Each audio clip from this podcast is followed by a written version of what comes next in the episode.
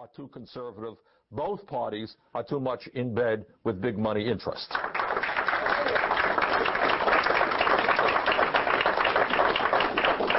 So I'm going to tell you maybe, I know we have good Democratic friends here, and they'll just put their hands over their ears for a moment. We're all on the same side in this campaign, but I will say some things that may offend some of our Democratic uh, friends. The most important issue, before we get into Iraq, we can go there if you want to go there, but the most important issue facing this country, something that is virtually never talked about on television, is essentially the collapse of the middle class. That's it, in one sentence. The collapse of the middle class. Now, I go around the state of Vermont, and every audience I go to, this is the question that I ask.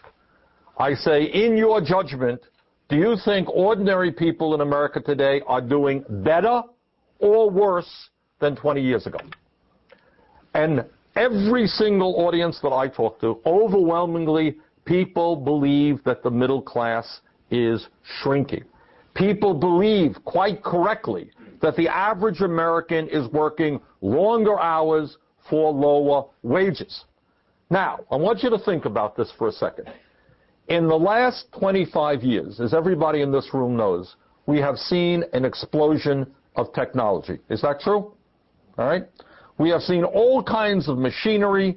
We have seen all kinds of telecommunications breakthroughs. We have seen all kinds of robotics and so forth and so on.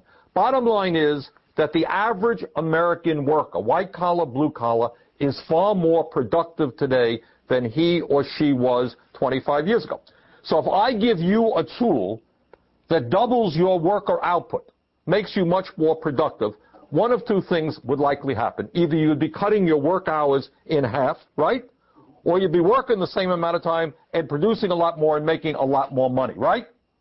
Does anybody believe that that is what is happening in America today?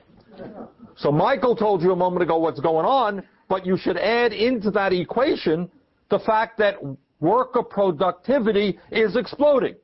So worker productivity is exploding, and despite that, people are working longer hours, not shorter hours. And in terms of inflation accounted for dollars, people are making less money, not more money. That is the question that we should be discussing 24 hours a day. Frankly, we don't need to be talking about what happened in Vietnam 35 years ago. We fought that war. What we should be talking about now is how we save the middle class, how we create decent paying jobs for our kids, how this, the greatest country on earth, does not become a country that looks like a third world oligarchy in which a handful of wealthy people and corporations have almost everything while the rest of the people are being reduced into poverty. That is the issue that needs to be discussed. Here, here. Okay.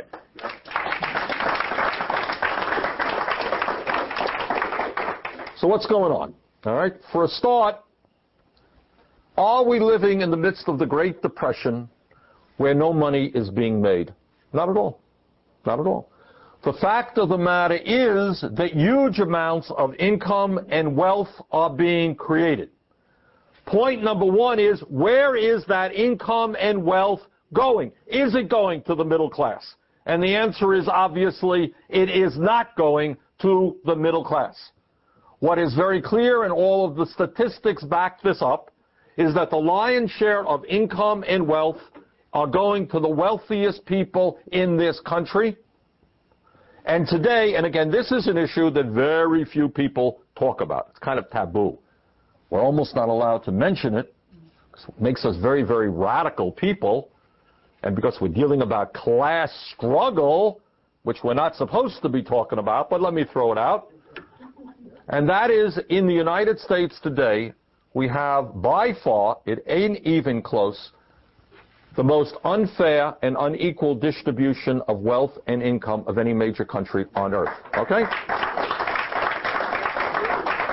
You see, and then when you say that, the Republicans jump and some Democrats jump up and down there. He's talking about class struggle and he's talking about class envy. And what I say is, all I am doing is describing reality. There is class warfare going on in America. I didn't create it. You didn't create it. It's the reality. But the problem is the wrong class is winning that class war. And we've got to lay that out on the table. We've got to lay that out on the table if we want to make sense to ordinary people. I think they instinctively understand that. They're not going to see it on NBC and ABC, but they know what's going on. But we got to throw that out there. So what do we have in America today? In America today, you have the wealthiest 1% of the population owning more wealth than the bottom 90%. Got that? You have, in terms of distribution of wealth, the most unequal distribution of wealth since the Gilded Ages of the 1920s. Remember we read about that in our history books? When you had all these oligarchs in the 1920s, where we're going back rapidly to those days. In terms of income, you have the richest not 1%, the richest one one hundredth of 1%. That is 13,000 families in America. It's not a lot of families earning more income than the bottom 20 million American families. You got that? 13,000, 20 million. The 13,000 on top are earning more income.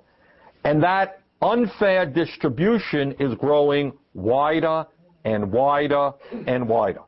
In terms of the CEOs of large corporations, the average CEO of a major corporation today is now earning 500 times what that worker is earning. You know, our friends on the right talk a lot about morality, and they talk a lot about family values. So let's put it right on the table. It is not moral, it is not right when the heads of companies earn 500 times what their workers make. That's and you can go to the Bible or any other source that you want to go to, and it ain't moral. It ain't right. Every person on this earth needs health care. Every person needs to eat.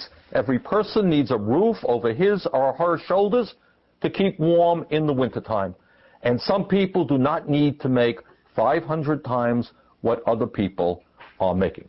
So issue number one, when we talk about the collapse of the middle class, one of the reasons is, simply stated, that a lot of the income and wealth that's coming in is going to the people on the top, and very little of it is going to the middle class. Then, as bad as it is for the middle class, which is shrinking, what we have seen in the last five years under this particular, uh, the last four years under this president is a substantial increase in poverty in America. Now, I'm not talking about working people. I'm talking about the lowest income people. 1.3 million more people entered the ranks of poverty last year, over 4 million since George Bush has been president. Rich getting much richer, middle class shrinking, poorest people in America becoming poorer, and there are more of them. Now, let me get to some of the reasons why that's all right. Unfair distribution of wealth and income is one. Let me get to the point that Michael was talking about, and that is trade.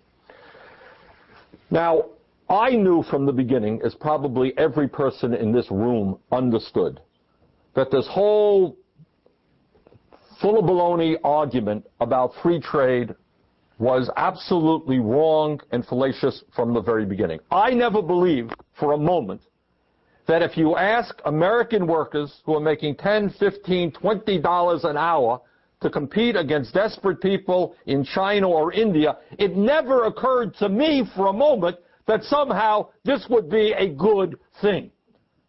I never thought so. I don't think most people in America thought so. But what went on in Washington, because I was there, in terms of the fight over NAFTA and everything else that's come down the line. And again, you had Republicans certainly working hard, but you had Democrats, and we've got to be honest about this, Bill Clinton as well, working hard on this issue. And this was the theory. This was the theory, which most people never accepted. Here's the theory. You got the whole world out there, and wouldn't it just be fantastic if American workers could start building products and sell it to the people in China and sell it to the people in Latin America and Mexico? Think about all the jobs that would be created. That was their line. They forgot to tell us one little tiny thing. That number one, when you ended, when you